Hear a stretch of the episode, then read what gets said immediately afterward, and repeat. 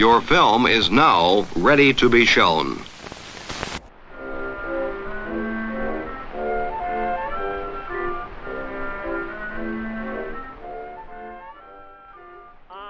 Good morning. I'm Justin Hendrix, editor of Tech Policy Press, a nonprofit media and community venture intended to provoke new ideas, debate, and discussion at the intersection of technology and democracy. Most of my listeners will by now be well familiar with The Facebook Files, a series of Wall Street Journal articles revealing internal research and information from Facebook that show the company aware of a variety of serious problems on its platforms that affect people's lives and our politics. This week, Antigone Davis, Facebook's head of safety, was brought before the Senate Commerce Subcommittee on Consumer Protection, Product Safety, and Data Security to discuss the revelations in the data about Instagram's effects on children and teens, and in particular their mental health. Just before the hearing, the Wall Street Journal published the documents it had reviewed, which detailed the relationship between the platform and body issues, teen depression, anxiety, and even suicidal thoughts. We've got a two part show today where we'll hear from two experts responding to the testimony and talking about what can be done to make change. But first, here are three voices, just selected clips from the opening statements that will give you a sense of how the hearing played out. First, you'll hear Senator Richard Blumenthal, a Democrat from Connecticut and the chairman of the committee. Then, the ranking member, Marsha Blackburn, a Republican from Tennessee. And then, part of the opening statement offered by Facebook's Antigone Davis.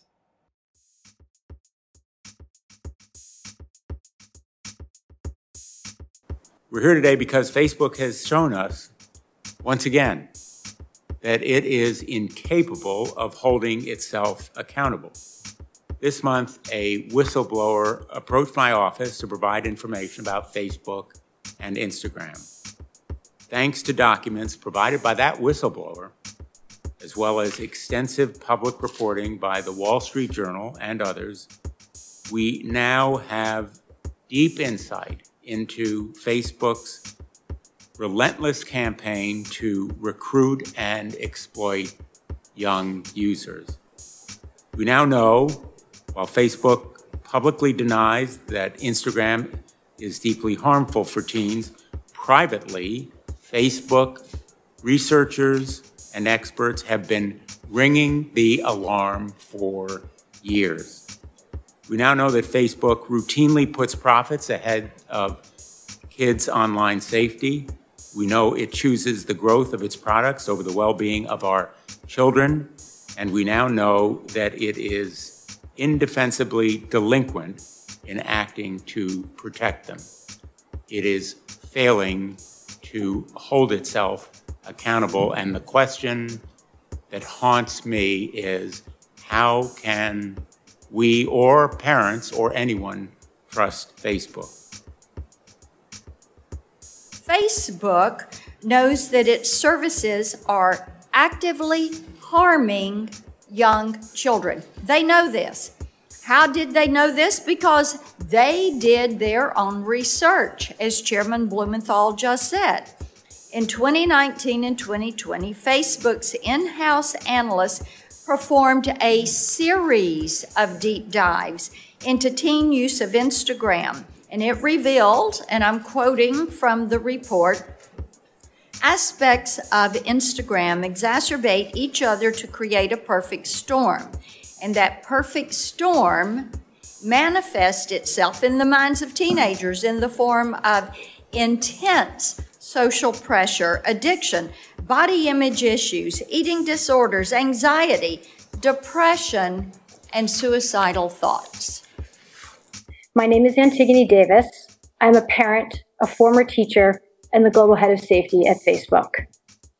Like you, I care deeply about the safety and well being of young people online, and I have dedicated the better part of my adult life to these issues.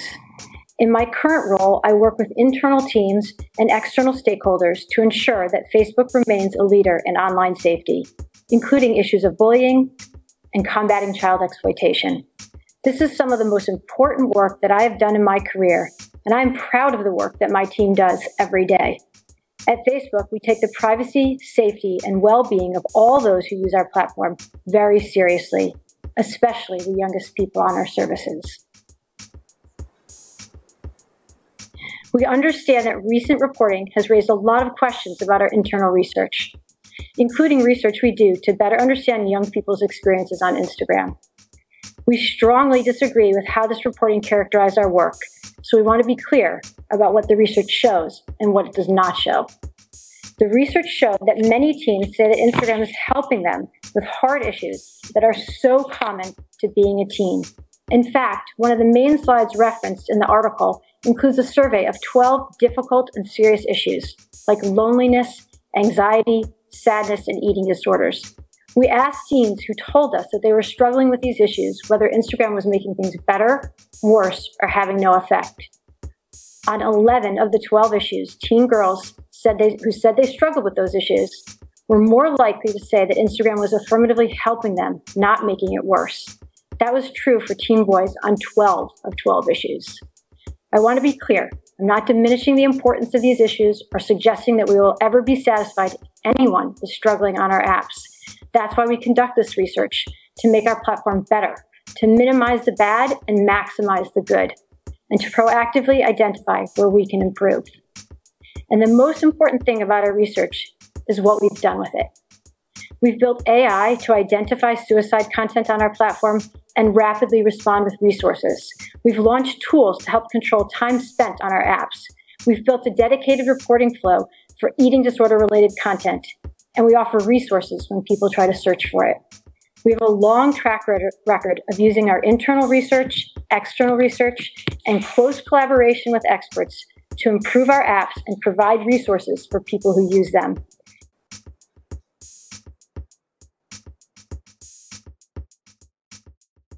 To put a critical lens on the testimony, I spoke to Data and Society's Amanda Lenhart a quantitative and qualitative researcher who studies how technology affects human lives, with a special focus on families and children. She has spent many years examining how adolescents and families use and think about technology. Most recently, as Deputy Director of the Better Life Lab at New America, Amanda focused on family supported policies that enable balance between the personal and the professional. She began her career at the Pew Research Center, studying how teens and families use social and mobile technologies. I recommend her report, the Unseen Teen The Challenges of Building Healthy Tech for Young People, which takes the reader inside tech companies building products for young people and exposes the challenges and contradictions of doing that work. Here's Amanda. Uh, my name is Amanda Lenhart. I'm the program director for the health and data team at the Data and Society Research Institute in New York City. And you are the author of this recent report, May 2021, The Unseen Teen The Challenges of Building healthy tech for young people. Uh, can you just give the listener a sense of why you set out to do this report?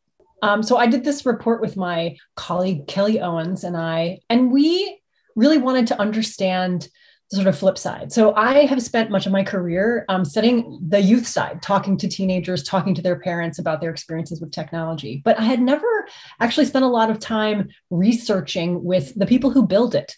And we wanted to know what are they thinking? what is the process? What happens inside a tech company when people are sitting around and building these products that we and our kids use all the time? Do they think about it? What are the dynamics that happen inside these companies? And what are the things that make people move? What are the things that make change? And so those are sort of the main questions that we asked and that we that we focused on for this study. It's a qualitative study, deep dives with 25 people. So not a huge, not a huge sample, but and I can't tell you uh, what companies, and I can't tell you what people, and I can't tell you what products because partly to get a deep disclosure in this, frankly, this moment of a lot of um, contention around tech companies, um, we offered this anonymity to people to allow them to speak freely. I can tell you that we talked to people in companies that you've heard of. Uh, we talked to people in smaller companies and larger companies. We talked to people uh, across the sort of uh, seniority spectrum. We talked to more junior people. We talked to very senior people.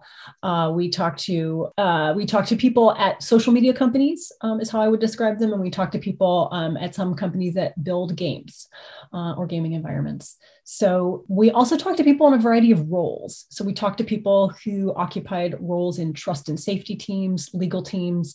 We also talked to people on product teams, product managers, uh, engineers, designers. Uh, so we really did talk to quite a wide range of people uh, in a variety of roles, and that was intentional. We wanted to hear about how some of this thinking happened across different roles and across different companies we are talking uh, today, a day after uh, an individual with the title, you know, trust and safety, testified to the Senate uh, about Instagram and its impact on the mental health of teens, and we're going to get into that a little bit. But first, you know, your your report kind of sets out why these are complicated issues, and you know, certainly that was on display in yesterday's Senate hearing. Uh, but can you kind of just give the listener a sense of some of the complications you see? The complications are, are myriad. You know, it's everything from a lack of a single definition of what we mean when we talk about digital well-being and healthy tech. Um, I think there's also complications around the structures uh, that are in place within these companies, right? There are incentives uh, at play uh, inside all of these companies that can make internal decision making really fraught, right? The ways in which these companies are funded, their fiduciary obligations to shareholders, basic expectations of a uh, market system in this country today have expectations and make promises of exponential growth of in, incredible both in revenue and in uh, and in users and in time spent on these platforms. And that pressure is definitely at play in the ways in which some of the decisions get made within these companies and the ways in which difficult questions and sort of areas where there are not easy answers, how the decisions end up getting made. We could talk for a long time about the perils of late stage American capitalism, uh, but I do think, in fact, that that is one of the things at play here that um, set up structures that make it really difficult for people inside companies who do see some of these things um, to uh, to to take a stand on them. That does lead us into your key findings on some level. I'm taken by this headline uh, on part two adolescents are an afterthought at most social platform companies. Maybe talk to us a little bit about how you arrived at, at that conclusion and what the drivers of, of that. I think that varies across companies, um, certainly, and it also um, varies across teams, right? Many of the larger companies have dedicated teams thinking at least about currently about user safety or user experience, and uh, many have dedicated teams thinking about teens. That said, um, that knowledge doesn't always percolate out throughout the rest of the company. So people who don't sit on those teams, and this is one of the things that we talked about in our report, is this um, one of the challenges that that uh, companies have is um, is this siloing. Um, we we talk about it in terms of this idea of strategic knowledge, which is that companies can choose to know or not to know things, right? Um, and they have made decisions that make it easy for people to not know things. And one of those decisions is the structure of the company that places the responsibility for thinking about kids in a very discrete group of people who don't always, who end up from limited capacity in a large organization, end up parachuting in at the end of a process uh, rather than being a part of a process through the whole time. It also means that people are just not necessarily, there isn't an institutional culture of thinking about kids when you think about your product. And some of that is that kids aren't that big of a group, right? In the grand scheme of many of these platforms. Um, that said, if it's a platform that has a bulk of its users as adolescents or young adults, there is more thinking about that. But for most of these places, even if a majority of American adolescents in particular use a platform, if it's still being used by an enormous number of other people all around the world or being used by an enormous number of adults in other places um, kids become a small fraction. And so when you're thinking about where you spend your marginal moment in terms of thinking about you know how you're going to develop products and who you're going to worry about you're going to worry about the biggest group of users because that's the group that's going to grow you that's going to grow the most for you and create the most revenue. And so that means kids don't get thought about. The other issue is kids are hard right? They're difficult they're special, they're different than adults. There's developmental moments. We have a different legal category for kids. All of those things. Um, there's also much more intense regulatory and sort of legal um, concern about children. And so they are very, they're challenging. And so if you can not have to think about them, uh, it definitely uh, makes your life a little bit easier. So, Amanda, I want to kind of bring in some thoughts I had watching the Senate testimony yesterday, which definitely correspond to the first part of that, especially yeah. this idea of siloing, Antigone Davis, who is head of safety for Facebook, clearly great expert. You know, if you do a little research on her, you'll see her speaking at all manner of events around bullying and hate speech and uh, dealing with all the problems, externalities on on the web. But I guess to some extent, what you're saying is, even if you know she's doing a, a great job on some level and is a great leader on that, that some of those expertise may not necessarily translate into the overall mechanism of of Instagram or Facebook as a platform. No, I mean that's that's in some ways the crux of what we found, which is there's a bunch of people inside these companies who care a lot about kids, who don't want to see them hurt, who do good research, who do good thinking, who interact with outside experts and parents and families and kids. Um, and they can, in many cases, wave the flag all the time, raise raise concerns, um, and they don't get listened to, and their concerns don't get actioned on. Uh, and it's it's frustrating for them. Um, in many cases, I had after the fact, I spoke to some groups within these companies who worked on these issues, and they said, "Well, Amanda, we feel a little validated, right? Like they ex- experience these frustrations inside their organizations themselves." But it really points to the fact that you can do all the great research you want and you can have dedicated teams but if you aren't going to listen to them and you aren't going to make the hard choices you're not actually going to create products that are, are are necessarily better for people and is that part of this? I mean, you know, the struggle with the question around Instagram is it's almost like, well, you know, kids are a fringe group. You know, they're not the main user. They're not the probably the most profitable user that we have. Uh, Senator Klobuchar was trying to get to that yesterday a little bit in some of her questions about business model. Yeah. How much are the kid these kids worth to you? Do you think about it that way? And you know, she didn't quite get an answer, but that seems to be at play here. Yeah, I mean, what's interesting is like Facebook Messenger for kids. It's a kids product that Facebook has used. Um, I actually don't know the details on like how successful it's been, but it has no advertising, and it's not a moneymaker for on, on like a broad level. It's not a moneymaker for Facebook. So you have to ask why why would you do this? Partly to give yourself a place for kids to be to eh, respond to criticism, or others have suggested that it's about you know developing affinities and developing a sense of you know this is a space where i spend my time. You can see that people it's hard to leave a social platform right? Once you're on the platform the stickiness of the network and the relationships that you have makes it very hard to extract. Um, and i think you can see that and, and senator klobuchar was trying to get at that in her question which is like for you know what is a child who you who starts using your service you know at a young age worth to you over the over their lifespan. And that's uh, i think a real question here. And and you know many of these platforms are not there some of these sort of walled gardens for kids are not particularly successful not just monetarily but also like they're not a place where kids want to be. They don't end up being sort of useful in lots of ways. So it's it is curious to me the instagram for kids choice as well I kind of just want to dig a little more into this idea of the extent to which the people in these tech firms that are purportedly meant to work on well-being issues or they're representing the interests of people who might have a different set of vulnerabilities than the average user. Um, so that could be children, it could be um, you know minorities, it could be women, um, it could be you know any number of different groups on the platform. What is it about the way tech companies work, the way product uh, teams work, the way that pushes their insights out?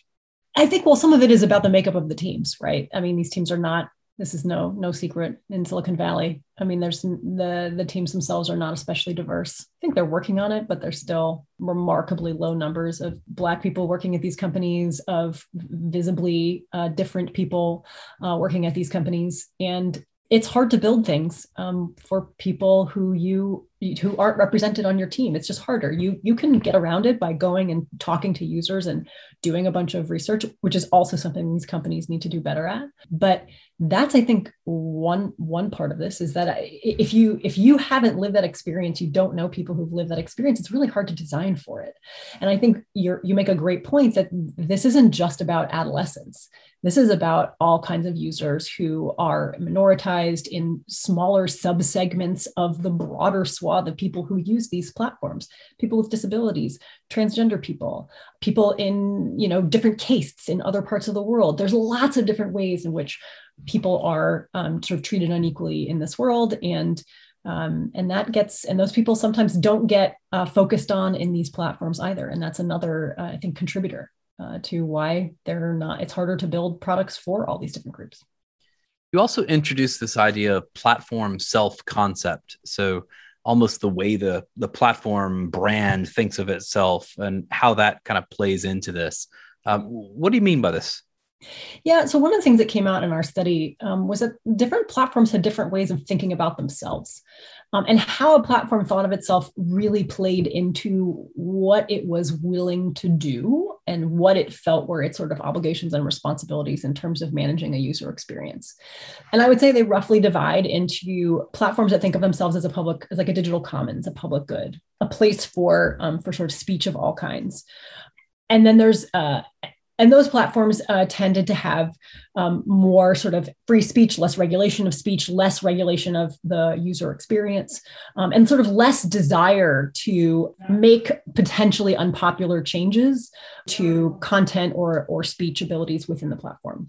The other half is the people who view their platform as a place of play, a place of pleasure, a place of fun. And those platforms are much more willing to say, nope, you can't put, nope, you can't put that on here. We're done. Nope, we're not gonna, we're not going to elevate this.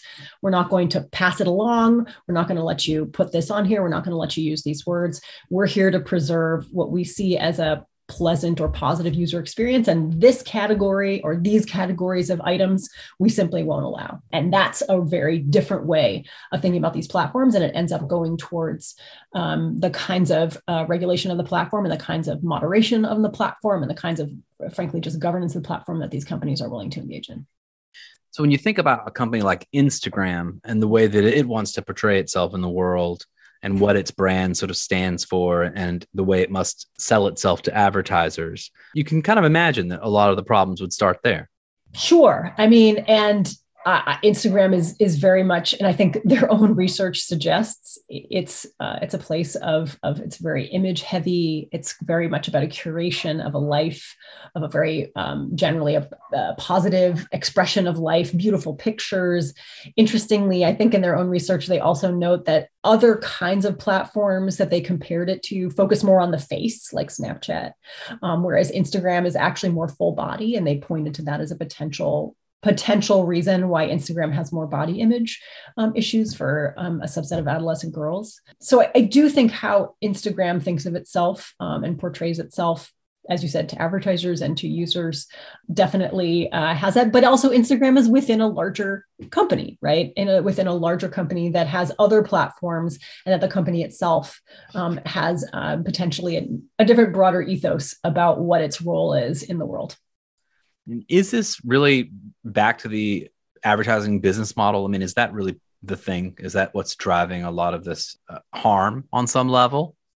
I, mean, I think a lot of people point to the business model and the need for the focus on advertising. And actually, we even heard this from some of our respondents um, who who really um, thought a lot about the business model and the ways in which it was particularly something that that was problematic and challenging and something they wanted to innovate around but which was really difficult to innovate around right? Because you are as one of our respondents says you're making you're you're you've received this money and you've made promises to people who you often like and respect. And you want to deliver the thing that you said you would do. Um, and uh, you want to be able to deliver the kinds of revenues and the kind of um, users that you say you will. And that leads you down this road of making choices about keeping people on the platform about how you monetize them advertisement means that you're the product right? It's the it gets down to that sort of essential piece where your attention is the product you are the product. You know other models have other challenges you know in you know in app payments uh, are another um, potential model subscription models. But um, as one another one of our respondents also mentioned those come with a price, right? A lot of the platforms that are ad supported, anyone can be there, right? There is not a cost. And so you don't put up barriers to lower income users who may not have the disposable income to use your product. Um, and so you create other kinds of barriers um, to use if you if you use some of these different business, business models. So I, I don't know that there are easy answers here. I think they all have um, problems, but I would agree that the advertising business model seems to be a very problematic part of what's happening here. Amanda, did you get a chance to review in any depth the documents that the Wall Street Journal has published? I had a chance to look at the Facebook annotation of the two that that they dropped. I haven't had a chance to look at the full trove from the Wall Street Journal. Did you find yourself having reflections on this report as a result of reading those documents? I mean, I think one of my first reflections was that slide decks aren't always the best way to convey research. Um, there's so much nuance that's lost. And you can see that in the annotations that Facebook provides on two of the decks. Um, I think it reads publicly like Facebook is trying to throw the researchers under the bus. And I think there's certainly some of that here. But I also see, as from a researcher perspective, like they're trying to add the nuance that's lost. That if they had done a full report, a written report with all the text and all the N and all the ends and all the data, and they showed all their transformations and they showed all their work, that would be more obvious and there's more nuance than I think is obvious from these uh, these decks. And I also felt like there's, you know, again, good people inside these companies who are jumping up and down and shouting about these problems and trying to marshal the evidence to convince the powers that be that they should make really big changes or maybe not even build something at all right? Uh, and they're not they're not being heard. And in fact the annotations suggest they're still not really being heard. So i want to talk a little bit about part three of the report which is really on you know what can be done yeah. Um, but I want to ask maybe first, what did you make of the Senate's performance yesterday? What do you think of their understanding of these issues or their interrogation of Miss Davis? Yeah, I mean, I thought. Uh, was it a lot different? I mean, it's it's always it's always a little bit of of political theater and sort of people releasing their own proposals and uh, re- uh, launching their own uh, new bills uh, introducing new bills. I did think that there are tough questions that are being asked and need to be asked. And I was glad to see that. I, I do think there are moments where uh, there is some lack of understanding uh, among senators around um, how some of these platforms and products are constructed and sort of what they are. Particularly, I think the Finsta issue, the you know fake or friend Instagram. I'm not sure how much senators really understood um, how organic that is, at least initially. Uh, that that's something that young people themselves devised as a way to manage complex like front stage backstage issues and these sort of very public presentations of themselves and the exhaustion of that so that was uh, that was a little troubling to me but i think at the end of the day like these kinds of things need to happen. They're how are we holding our companies going to be held accountable for the harms that they do? And that's one of the things that's so hard right? Like where what are the levers that move the needle? These kinds of things are levers that move the needle. Being out in public being asked hard questions being embarrassed in public are things that make companies change. Threats of regulation regulation. These are things that make companies change. And so I think we need these kinds of spectacles to start convincing a company that otherwise seems unwilling to make some of these hard decisions in the favor of humans to maybe start making some of those decisions in the favor of humans you do mention you know negative publicity even tragedy can force company changes you know but one of the things that antigone davis pushed back on uh, yesterday on more than one occasion was the idea that this research should be seen at, or its release should be seen as a kind of bombshell moment. Do, do you think it's a bombshell? I do. I do. It's not that the research itself was that surprising. There are you know researchers in the in the Netherlands who are doing great work, particularly with adolescents and social media, that show these um, these ideas of um, both person specific effects, where different people have different experiences on social media, um, and that we're differentially susceptible to those experiences. So different people are really going to have you know very different re- responses to the same platform um, and figuring out why I think is a, is a question for for for later. But the things I think that are most really problematic and troubling here are are the parts where we learn about um, the ways in which the company uh, tried to make changes, particularly thinking about likes and the removal of likes on Instagram, tested it, learned that didn't actually demonstrably change the mental health or well-being of the people who had their legs removed. Um, but they went ahead and rolled that out anyway because they wanted to show that they were doing something, even though they knew that this thing was not effective. They were trying to throw a bone to parents and researchers and other critics to show that they were taking action, even though they actually knew that that action was meaningless. And I think that's in some ways the most disturbing um, part of all of this. Is there anything that you're particularly excited about at the moment with regard to regulation in the United States or uh, elsewhere that that you could refer to? You know, I am intrigued by the age appropriate design rules um, that are coming out of uh, Europe. Um, I think they're in the UK specifically. I'm intrigued by that. I I think there's more to it than just age appropriate design. There's um, thinking about other aspects of self preservation of uh, of the user's uh, mental well being um, that aren't age specific. And that should just be done for everyone. You know, I, I am always a little worried about proposals that focus around time and screen time because I think they miss the complexity of what's behind that screen time, right? You know, passive doom scrolling is one thing versus actively attending a support group on a platform for the same amount of time, but you leave each of those experiences feeling really different. Um, so I do think we have to think about this is complicated stuff. um, I don't think it's easy. And so I think right now, those are the things that I'm um, the most intrigued by. But I do think there's a lot of innovation um, in the space, and I hope we have more because I do think these are tough questions.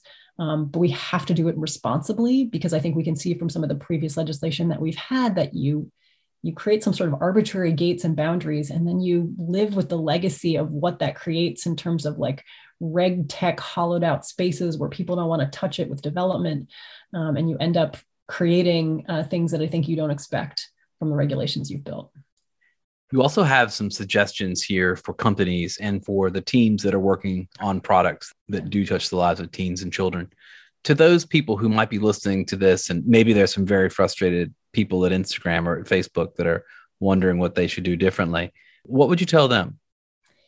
Yeah, I mean that's hard because I think a lot of our our recommendations are more uh, broader structural ones, which is you know, in particular, the teams that we heard about in our study that were the most successful and felt like they had the fewest problems with the rollout of products in terms of like blowback problems they had to fix um, were teams that had people embedded in the process from the beginning who thought about user well-being particularly about kids but the well-being of anybody. Somebody on the team it could be somebody from legal it could be somebody from trust and safety it could be somebody from who's just deputized to think about that as a part of the process. But if they're there from ideation to launch you don't have like fixing the problems at the end and deciding to launch anyway which is i think what happens a lot Instead, you're actually building in from the very beginning and thinking thoughtfully about the challenges um, that each of these choices and decisions that you make about this product or feature or launch um, are potentially going to have. And I think that is one thing that I would really love to see change. Obviously, having more diverse folks inside these companies and figuring out how to better retain them uh, certainly, you can hire you can hire diverse people all you want, but if you can't keep them in your company, you're not you're not making the change you need to make. Um, those are two of the biggest things. We also heard a lot about soft power and how a lot of company folks in these roles really spent a lot of time trying to understand the executives and leaders they were trying to convince and how to make their case for each individual who was going to be making those decisions. And while you know we wish that wasn't the case, I'm certainly thinking strategically about how you present all of your options to different people and the ways you make the case for the things that you're presenting in these meetings to enhance the well-being of kids and adults. I think, you know, the more strategic you can be about that, the rest of the world will thank you. Having watched the hearing yesterday um, and thinking about the conclusions of your report, your findings, if Antigone Davis were here with us right now, would you have uh, any advice for her? Yeah, which would be, you know, listen to your people. Um, they have things to tell you.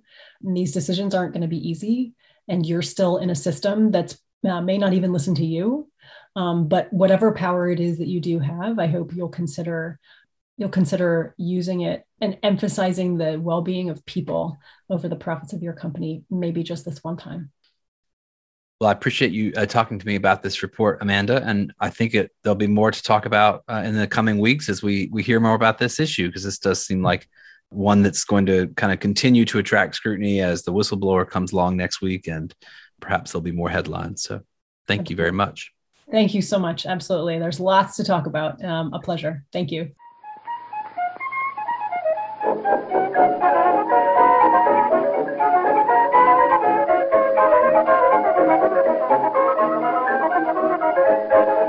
If you are enjoying this podcast, consider subscribing.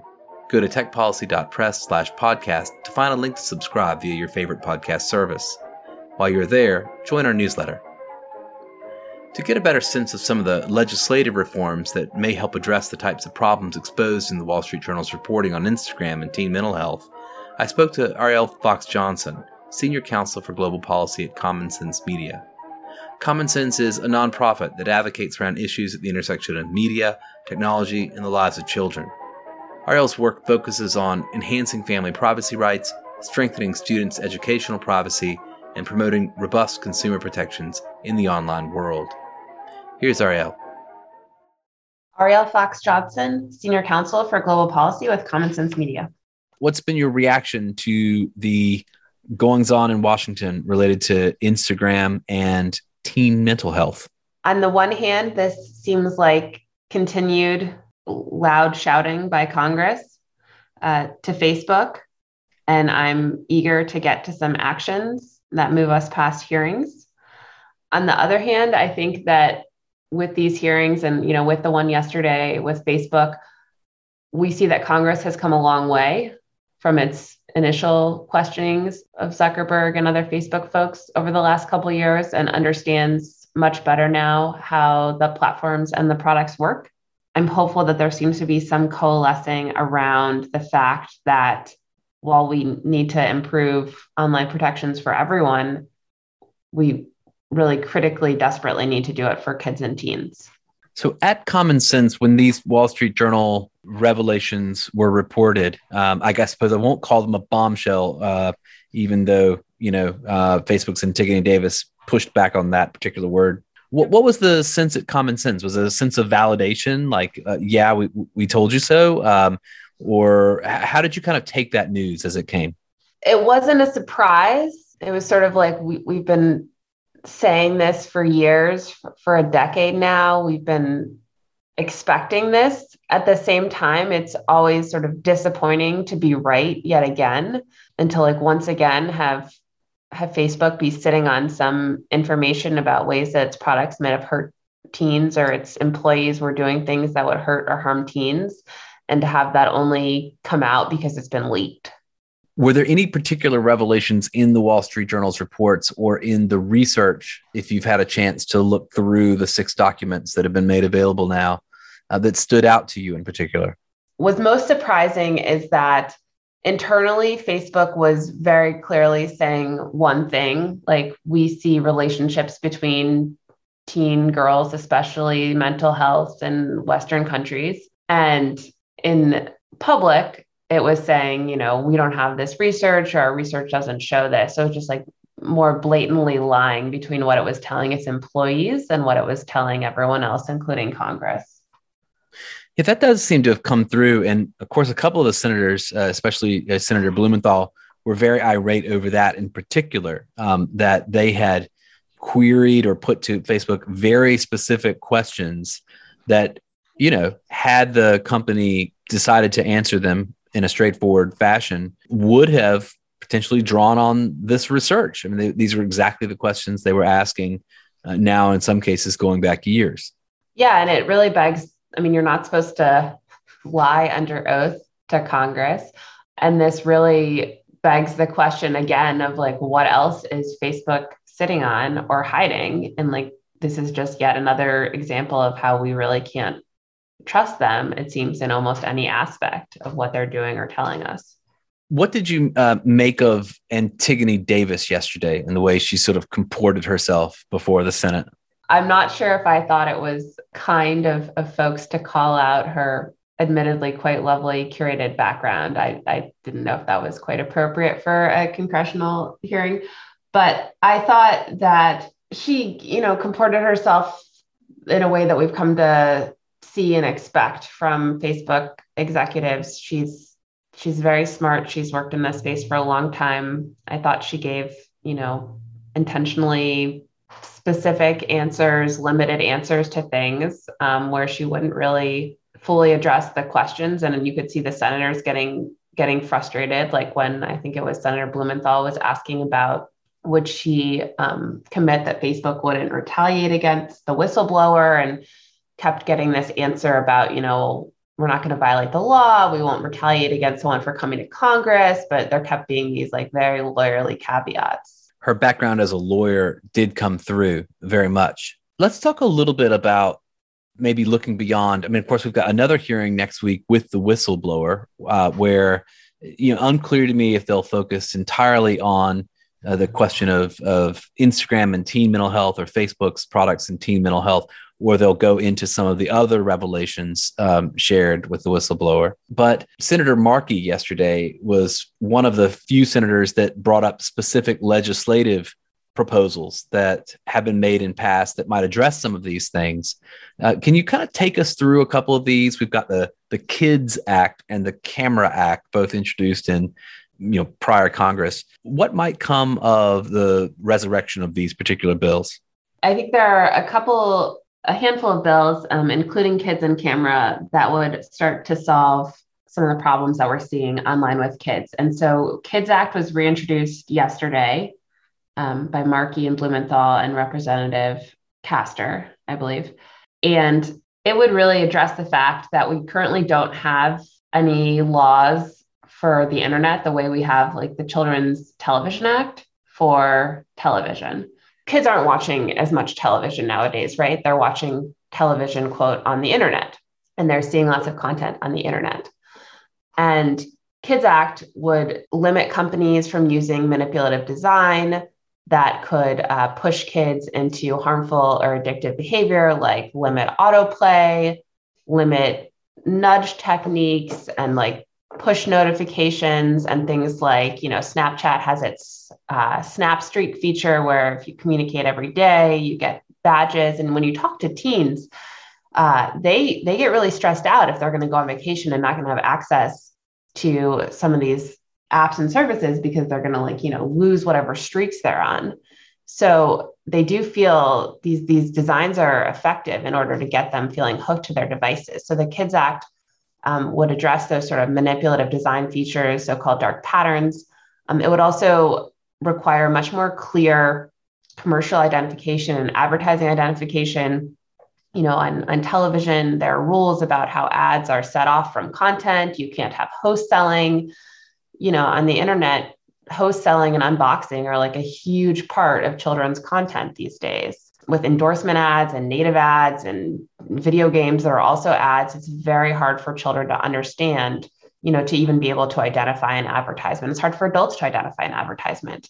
Kids Act would also require limits on amplifying sort of like harmful content to kids, the increasing pushing and amplification of uh, sort of extreme extreme content and it would also seek to support like positive educational content for kids. And this is also something that we see in the children's television act. You know it would seek to establish a grant program that would fund better higher quality content. It would require labeling so that families could more easily identify um, healthy content. You know i think one of the huge problems with the internet in general well problems are good things is there's so much content out there and being able to curate it is is really a key key skill and a, a key thing that a lot of parents don't have have time for. It would also you know give more authority for auditing and whatnot to the federal trade commission and and help us dig deeper into understanding how these platforms work. I think and that's something we see across a lot of bills but as we saw at the hearing yesterday there's and with the release of uh, these documents there's so much going on that the public doesn't understand and that lawmakers and policymakers don't understand about these companies being able to to look under the hood even if it's in as only a regulator can know the like you know deep dark trade secret details or whatever that would still be a huge thing and that's sort of a longer than quick rundown but that's a lot of the things that the kids act would do so it looks at, uh, you know, as you say, transparency and auditing. Uh, this idea of annual platform audits that would take place in order to kind of, uh, as you say, get under the hood. Also creates a a council, a, a kind of advisory council uh, on children's online content. Do you have some sense of what that that council would look at? I think that the idea behind that is try and identify what are sort of good practices and what high quality um, media is because they want to encourage the creation of more high quality media and not you know all these unboxing videos or other weird challenge videos that that go from either weird or pointless to, you know, very harmful to kids. So then there's the Camera Act. Uh, tell us a little bit about this one. Sure. And the Camera Act uh, has also been reintroduced this session, and it is it is very bipartisan, um, and it had folks who support it um, on the subcommittee on, on both Republican and Democratic sides from yesterday's subcommittee. So the Camera Act would uh, support NIH funded research into the role and impact of media and technology on the health and development of, of kids and teenagers. So fund longitudinal research to see right now we have a lot of like, is this causation? Is this correlation? How does tech affect different kids differently? And that's something that we saw um, Ms. Davis talked a little bit about yesterday. You know, certain kids seem more affected or differently affected than other kids. Well, it would be really great if we didn't have to just rely on you know facebook and industry research but if we had independently funded research into looking at how media and technology affect kids and that's what that's what camera would do it would fund fund that and give authorized 95 million dollars over a five year period which compared to other numbers congress is considering is really not that much. I mean the camera act to me should be like the first step in combating this problem better funding for independent research. And the camera act has groups like common sense supporting it and you know center for digital democracy. It also has the internet association supporting it. So it has support and no opposition as far as i can tell. That seems like very low hanging fruit and would be excellent and immediate first step for congress to take I see in the press release that announces the Camera Act early on, you know, senators, uh, Republican senators Roy Blunt, uh, Ben Sasse, Susan Collins, uh, others supporting this, and you know, interesting to to see whether uh, it will will kind of move ahead. Um, do you get the sense from your position at Common Sense that these might ramp back up now, and that we might see movement, uh, possibly even this year or early next, or what what is the schedule? I think we'd love it if we saw movement on camera, especially this year. It just seems like such a no brainer to do this. And you know maybe that's part of the holdup that it's not the biggest shiniest thing ever because it certainly doesn't solve all of the problems.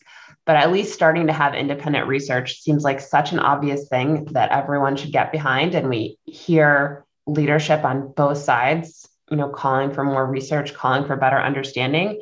So we'd love it if if, if camera were able to move this fall i think things are moving more slowly in general this fall than we might have wanted. I think that's reflective of, you know, society in general has some other priorities right now still that we hoped may have been past us. But to me, camera seems like the, the clearest first thing, unless it's like not sexy enough. Are there other reforms that you think are important to pursue at the moment? Uh, things that would possibly address, you know, the, the types of issues that have been discussed in the in the last week to do with Facebook, or or other key problems that you're concerned about there? Yes, there's one like key one, and this is both harder to do, but also maybe like more exciting to people. And that is to update privacy laws and particularly to update children and teens privacy laws. And here we have update COPPA. We have a bipartisan, strong bipartisan proposal from Senators Markey and Cassidy. Um, and we have a strong proposal in the House that's only on the Democrat support right now from Representative Castor. Both of these would update COPPA to extend protections to teenagers. Markey and Cassidy goes to 16, Castor goes to 18. Both of them would ban behavioral advertising for children. Castor would also ban it for, for teens. And for Markey and Cassidy, you'd have to get opt in consent. You know, I think if we limit the data collection and the data profiling and the behavioral tracking, of children and teens that will also limit a lot of the targeting and negative externalities and things we see in terms of amplifying extreme content or negative content but you know if facebook doesn't put a teen into a bucket that says that they have low self-esteem or are worried about body image or are really into you know waif fashion then that will be a good start to limiting what content is pushed on them um, we've also seen you know in the uk the age appropriate design code went into enforcement effect well, it's now October, went into enforcement effect in September last month. And we did see Facebook and Google and TikTok, you know, all announced not not that they announced they were making these changes because of the UK law, but we saw them all announce in August that they were making changes to better protect uh, teenage privacy and more protective defaults for teens, less behavioral ad targeting for, for teens. To me, that sort of shows that regulation can work. And that's something that they're going to probably have to do to be compliant with the UK. And it would be great if we had something in the US to require them to continue doing it here too. Because right now we're just kind of relying on them saying that they are going to do it and and sticking with that intention, which going back to the beginning, it's very hard to trust some of these companies right now that they're going to stick with anything that they say today. Antigone Davis did a lot to suggest yesterday, or she tried to suggest that these Wall Street Journal revelations and the research that have been now put into the public domain is not a bombshell. She said that a couple of different times. Um, yeah. Of course, senators disagreed with her. Uh, from your perspective, is this a bombshell moment? Does this move things? Uh, do you feel like y- your efforts at common sense and the advocacy uh, community more generally are reinvigorated by this event? Yes, I think it's clear from all the activity and all of the interest and all the attention that this is a bombshell and we are seeing renewed vigor and interest among policymakers in this topic. Um, I've been doing this long enough that I've seen bombshells before with renewed interest and then nothing actually happens. But it does seem like a lot of pieces are colliding right now. This is colliding with, you know, Congress's interest generally in doing something on privacy and sort of general uh, displeasure with the tech industry over the last couple of years. So it very well could be the thing that pushes us over the top and crystallizes us towards doing something at the very least to protect uh, kids and teens. I also just, with respect to Facebook, sort of downplaying this.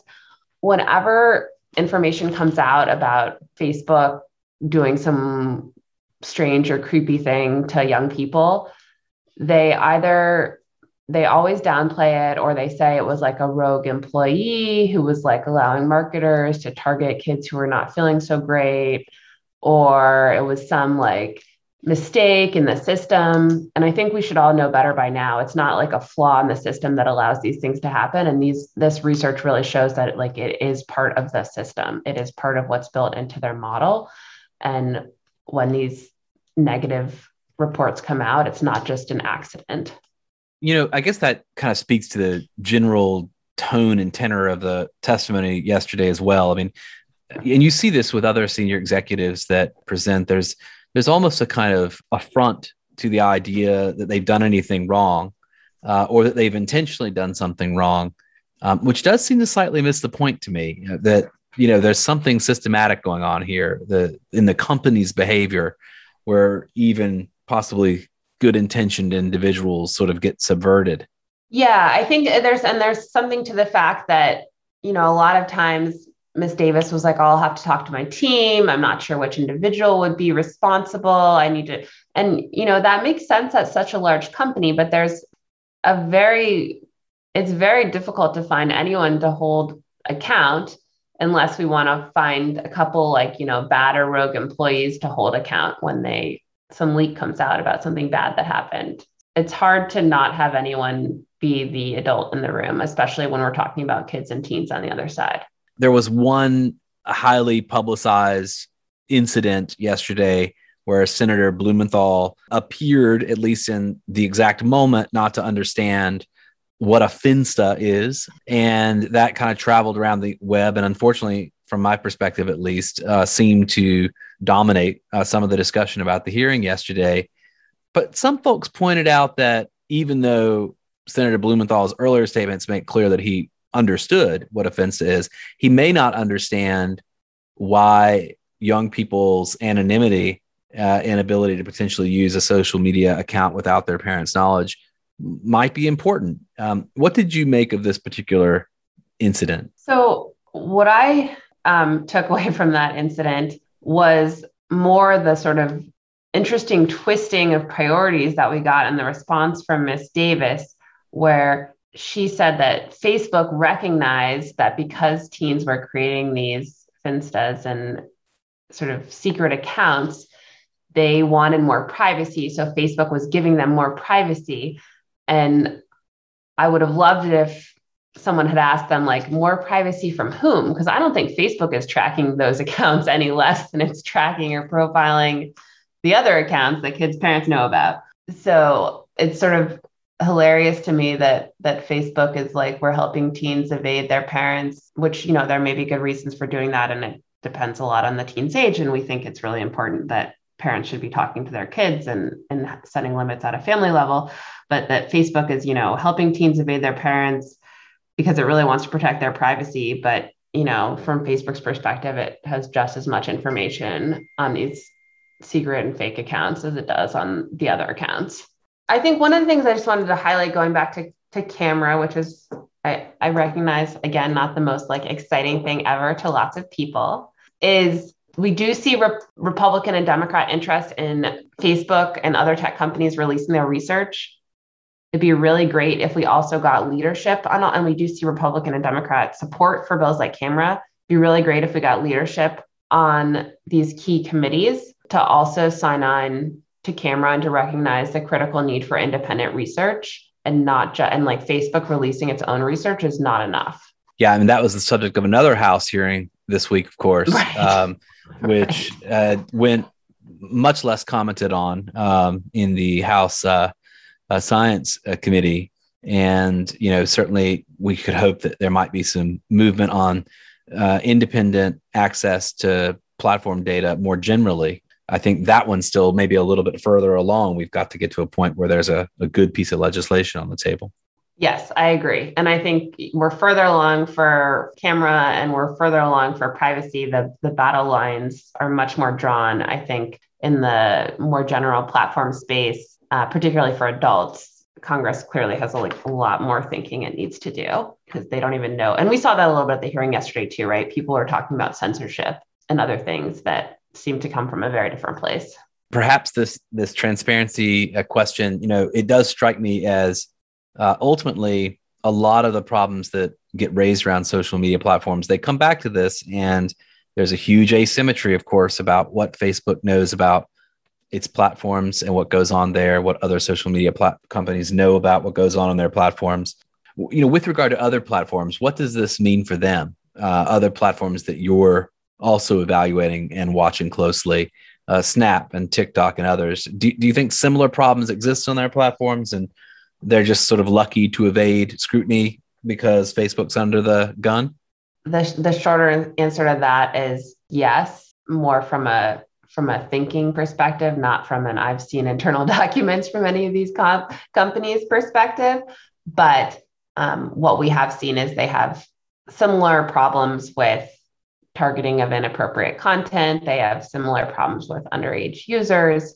I would not be surprised to see them hauled in before Congress as well. So, certainly having more transparency for independent researchers would let us understand these problems across all platforms. All right, thank you so much for joining me today. And I hope we'll get to talk about these things in future in a less fraught moment. Yes, maybe when something has happened something like good has happened. Uh, thank you for having me.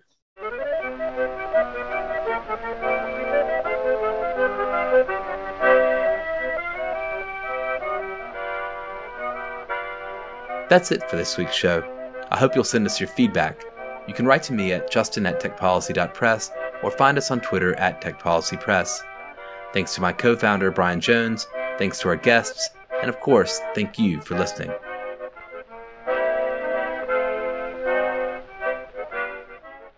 Tech Policy Press.